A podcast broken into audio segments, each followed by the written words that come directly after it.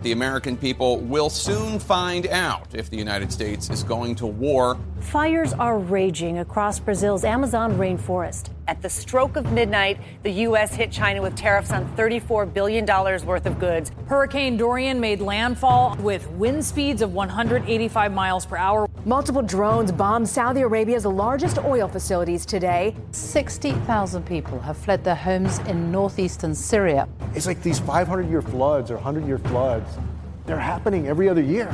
Anti government protesters in Hong Kong have taken to the streets. The magnitude 7.1 quake was felt from Los Angeles all the way to Nevada. It is one of the worst escalations of violence on the Israel Gaza border in years. The world seems so unstable, so insecure. Everything is changing way too fast. But there are some things that are steadfast, things that never change God and His Word. Randy Reams is pastor of Kindred Bible Church in Nampa, Idaho. Join Pastor Randy now as he shares truths from God's unchanging Word. But then there's these this other set of three things that have to be accomplished. Remember, this is an interaction between Israel, Jerusalem. This is what he's talking about. He's not talking about you and I here. Daniel, he's talking about Israel. All right. And then he says this there's basically the establishment of righteousness. To bring in everlasting righteousness, to bring, uh, to seal up vision and prophecy, and to anoint the holy place. Let's break those down a little bit. Okay, to bring in everlasting righteousness. The word bring, and again, we translate it to bring in, and I'm sorry for being a little bit technical on a Sunday, but to cause to come to be Sort of like when God said, Let there be light. He was the cause, He caused it to come into existence. So it's not bring in, let me bring you into the house. This is to cause you. You're cause of that. And the word order is different in Hebrew. So instead of saying to bring in everlasting righteousness, here's the really, if I want to take it straight, to bring in righteousness, eternity. Huh? Because the word here, what we see everlasting, appears as an adjective to us. How many remember adjectives? Okay, it's describing. But it's not, it's a noun. This is a noun here. So that's why I say instead of everlasting, I want to say eternity. How about everlastingness? And then I could turn it into a noun. All right. Uh, perpetuity. That could be a noun. You guys are going looking at me, but do you understand the difference between an adjective and a noun? I hope. Okay. So you could say it like this to bring in righteousness in eternity, to bring in righteousness in perpetuity, or the way this word is translated other places, to bring in righteousness forever. Okay, forever can be a noun. So it's going to cause righteousness to be an eternal, forever, perpetual thing. Could that happen? Yes, in a spiritual sense. Christ's righteousness has been given to me that's eternal. You will never change that. Where I begin to struggle is with the next two to seal up vision and prophecy. I know that didn't happen at the cross. How do I know? Because there's a book called Revelation. It's a prophecy, is it not? It's after the cross. You have a prophecy given to Paul where it says that he's going to go to Jerusalem, he's going to be bound over and held, right? Be killed. That was the prophecy. Well, if, if God put an end to prophecy, there is no book of Revelation if he did it at the cross. That's the issue here.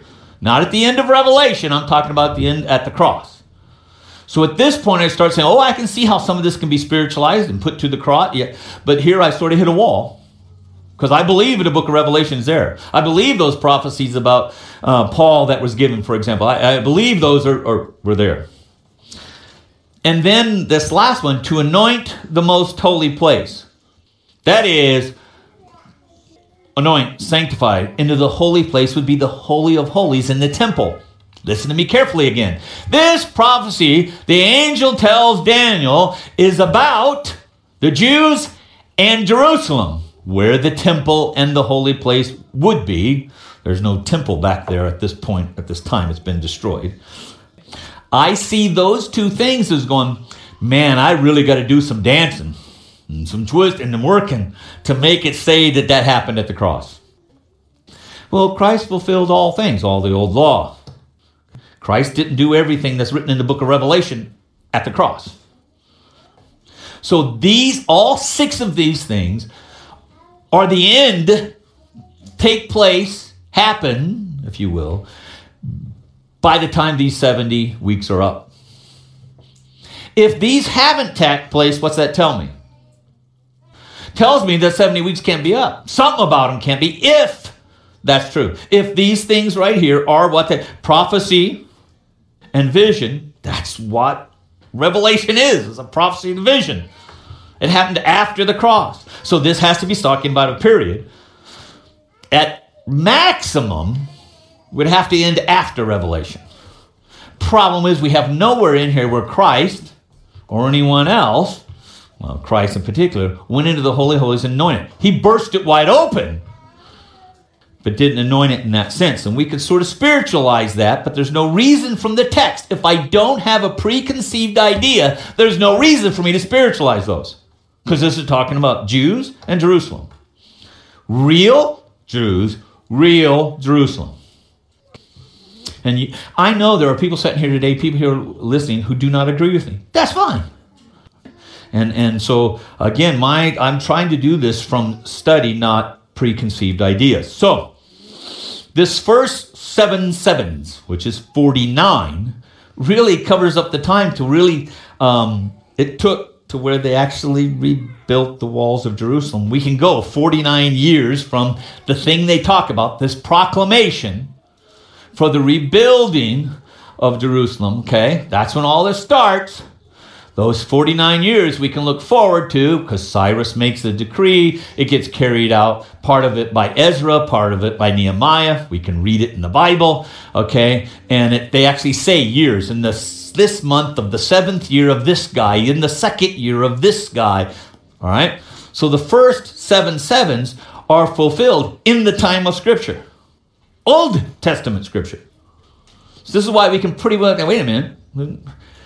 If it's not years, if it means something else, it just got lucky, I guess, on that first seven sevens. So as we move on, we go to these seven sevens and 62 sevens, which is how many sevens? 62 and 7. 69. Yeah, you guys are really responsive this morning. Okay, that's 69. All right. From that decree to restore and rebuild Jerusalem, let me make this clear. It doesn't say to rebuild the temple, that's a different decree. This is a decree to rebuild Jerusalem. At the end of these 62 and 7, that's 69, the Messiah will appear.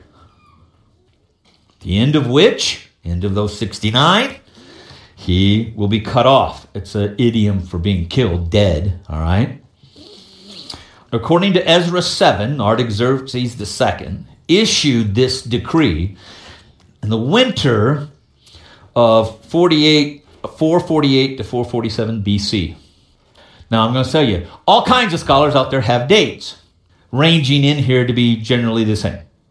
But I didn't want to come to the dates and say, here's what I want. I want the Messiah cut off at year 33. That so I'm going to go backwards and make this mean something. And okay, so so I spent some time reading again PhD theses and stuff like this, theses uh, and stuff like that, uh, looking at when these guys reigned, when these things happened, and that's the best date I can come up with.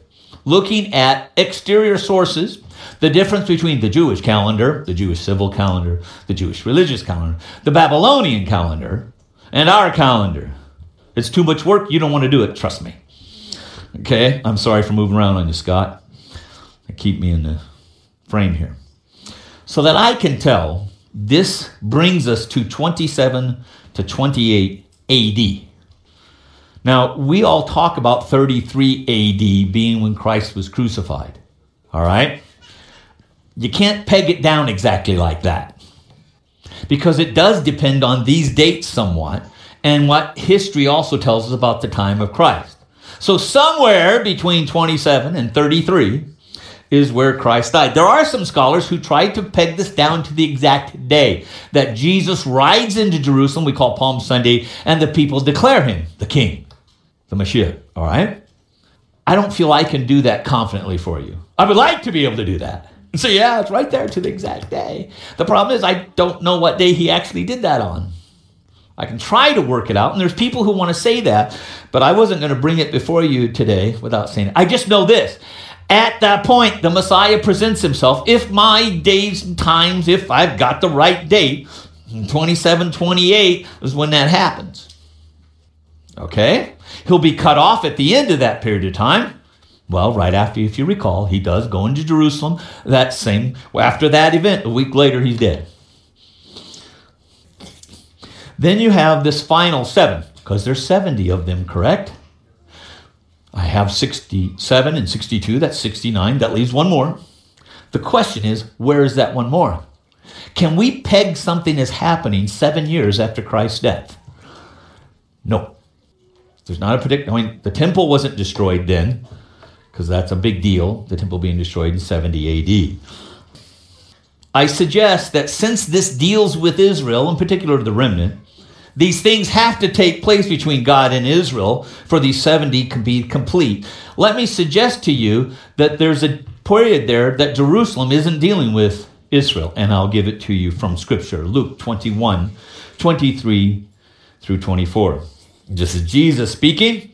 For there will be great distress upon the land and wrath to his people. If we look at the context, there's some of those hard times in what we've just read. And they will fall by the edge of the sword, will be led captive into all nations, and Jerusalem will be trampled underfoot by Gentiles until the times of the Gentiles are fulfilled. When Jesus said that, who was running Jerusalem?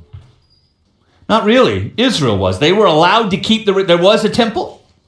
Yeah, you had Rome in there, but Israel still lived there. This says these people will be dispersed and Gentiles will run it. Okay? Acts chapter 3, 19 through 21. Speaking to the Jews, okay, Peter there. Repent therefore, turn back, that your sins may be blotted out, and times of refreshing will come from the presence of the Lord, that he may send the Christ appointed for you. Gee, wait a minute. I thought he already sent him by the time we're in Acts. Is the first advent, the birth, life of Jesus Christ happened already by Acts chapter 3? Yes.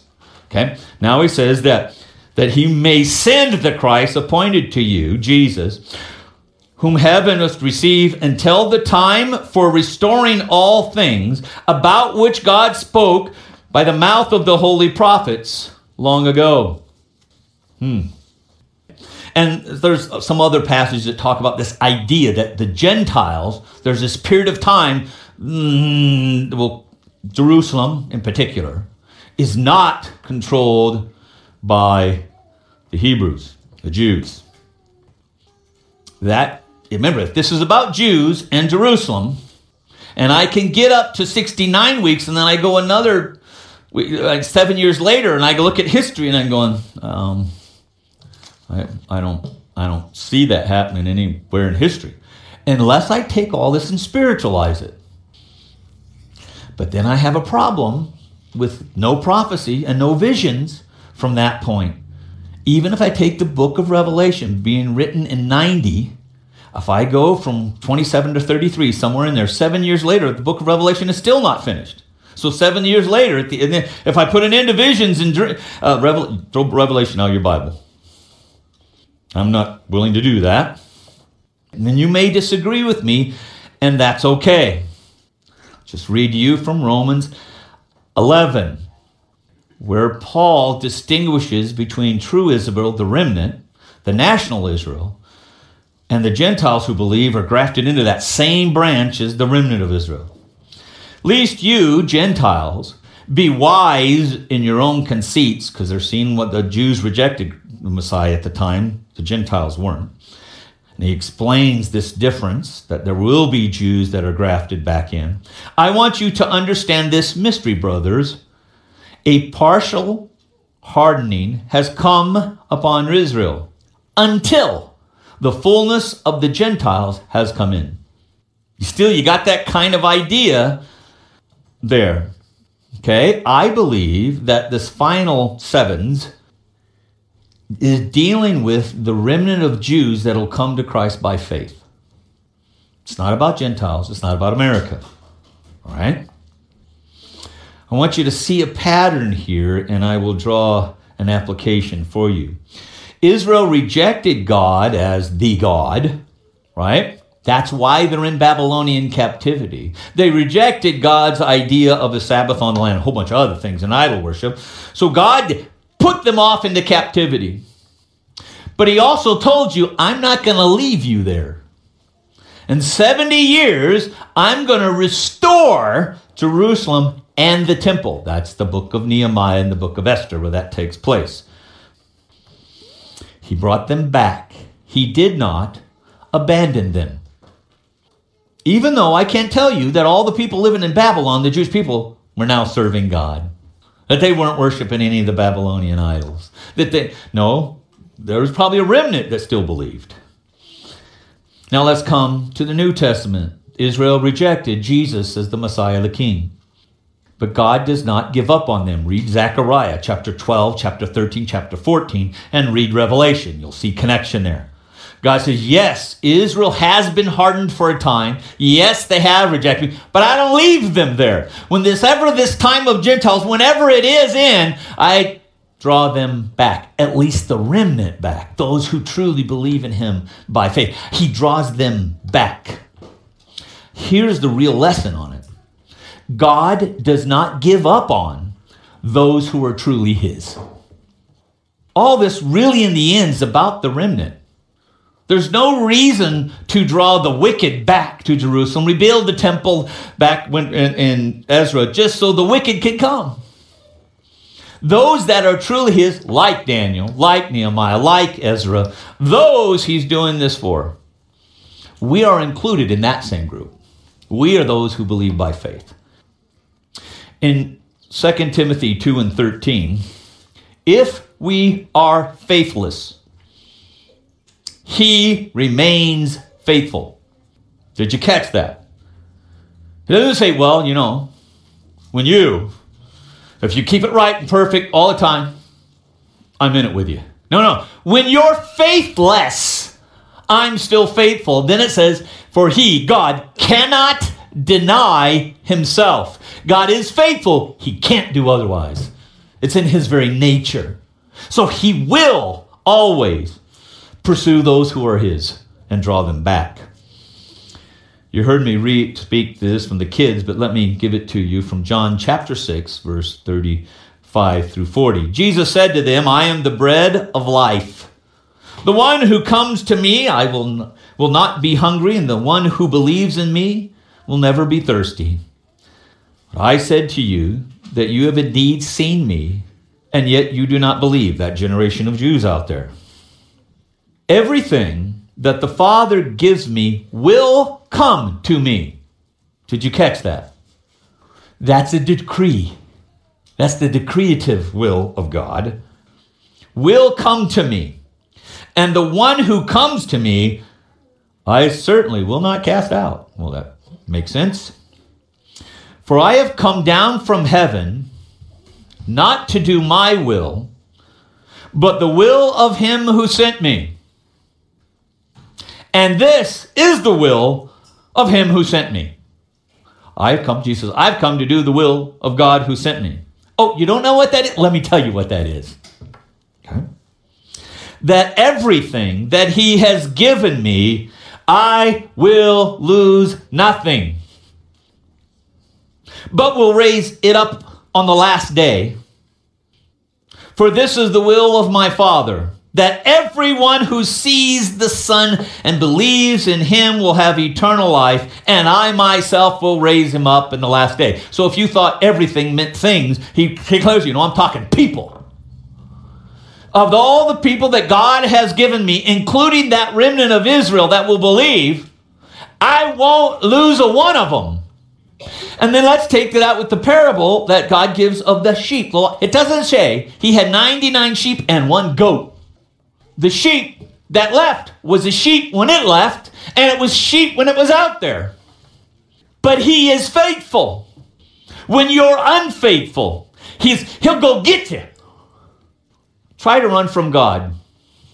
It's going to be a mighty painful experience. Because sometimes a shepherd would find that sheep that keeps running away and break their leg. Put the sheep on the shoulder, take him back to the fold, and says, Now I dare you to run. I'm, that's my paraphrase. God will break you to keep you. It is the will of the Father that he loses none.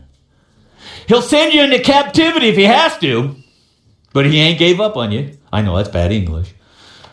I know he'll harden Israel for a time, but there's those that are my sheep. Matter of fact, Jesus says that there are sheep that are not of this fold. Now he's talking about Gentile sheep that aren't Jewish. John chapter 10, 27 through 30. My sheep hear my voice, and I know them. They follow me. I give eternal life to them. How long is eternal? Just checking. If something, if, if you have something and it goes away, is it eternal? Okay, just, just being clear. They will never perish. No one will snatch them out of my hand. They may go off into captivity. So they learned something, but they're still my people, particularly the remnant. My Father, who has given them to me, is greater than all. He's greater than Nebuchadnezzar, Cyrus, Darius. Pick your king in these natural stories. But it also represents to us there's nothing exists in this world that's greater than God. When God says you're His, good luck. Nobody's taking you. Unless you're greater than God. Then you could take you, right? But you're not.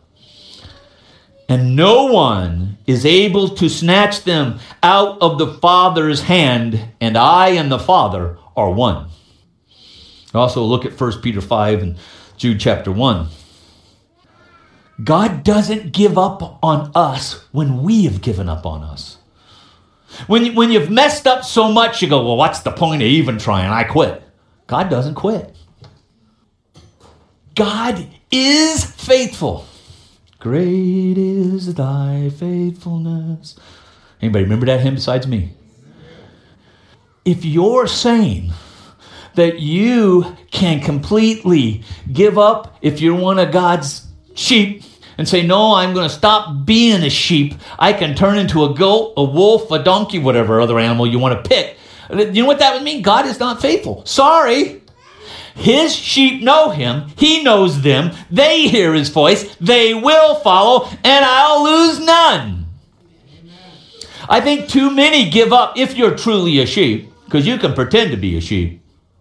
How many remember that cartoon with Wiley Coyote, right? And the sheepdog had the hair in front of his eyes. You remember that? Yeah, and the wolf would get a sheepskin and put it over himself and try to sneak into the herd. He could only pretend so long, and even though that dog couldn't see through him, he figured it out. Now, you and I, may sometimes we can't tell the difference between sheep, goat, and wolves or foxes. All right, something we can't. But God knows his. He knows when he looks out who are his sheep. He knows when it's one of his sheep that wanders off. He knows it's one of his sheep if a wolf drags him.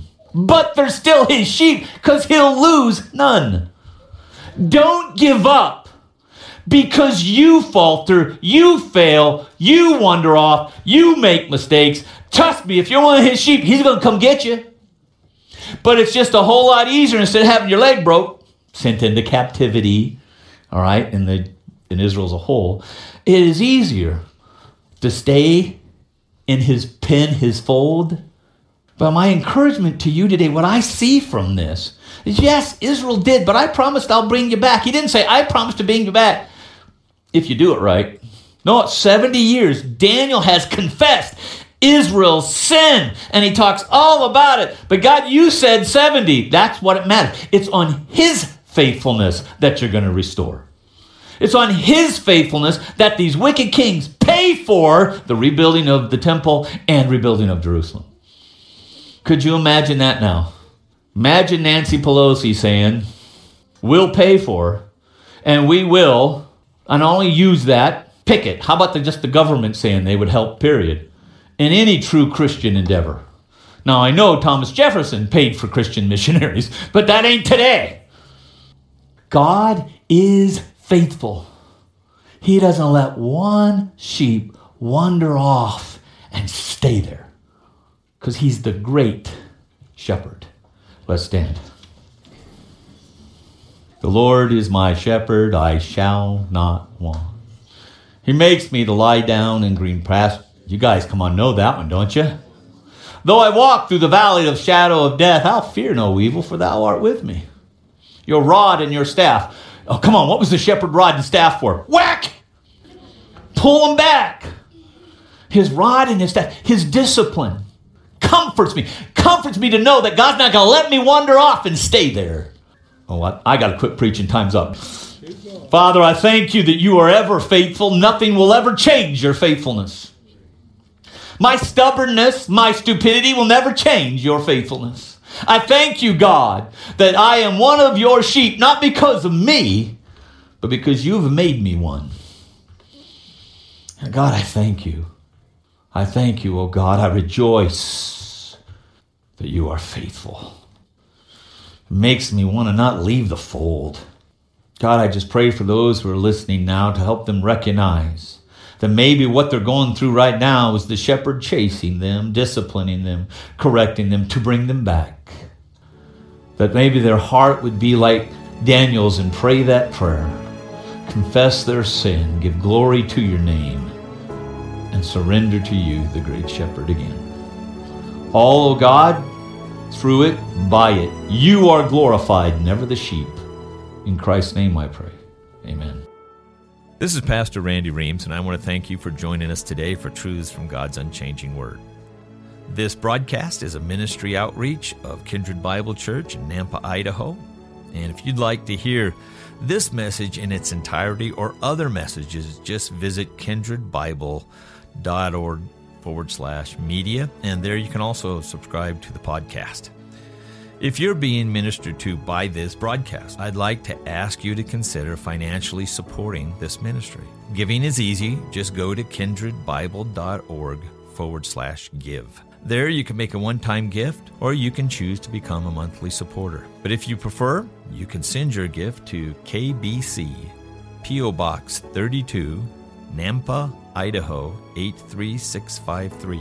Your prayers, words of encouragement, and financial support helps ensure that this broadcast will continue to be heard in your region and around the world. Again, I'd like to thank you for listening to Truths from God's Unchanging Word.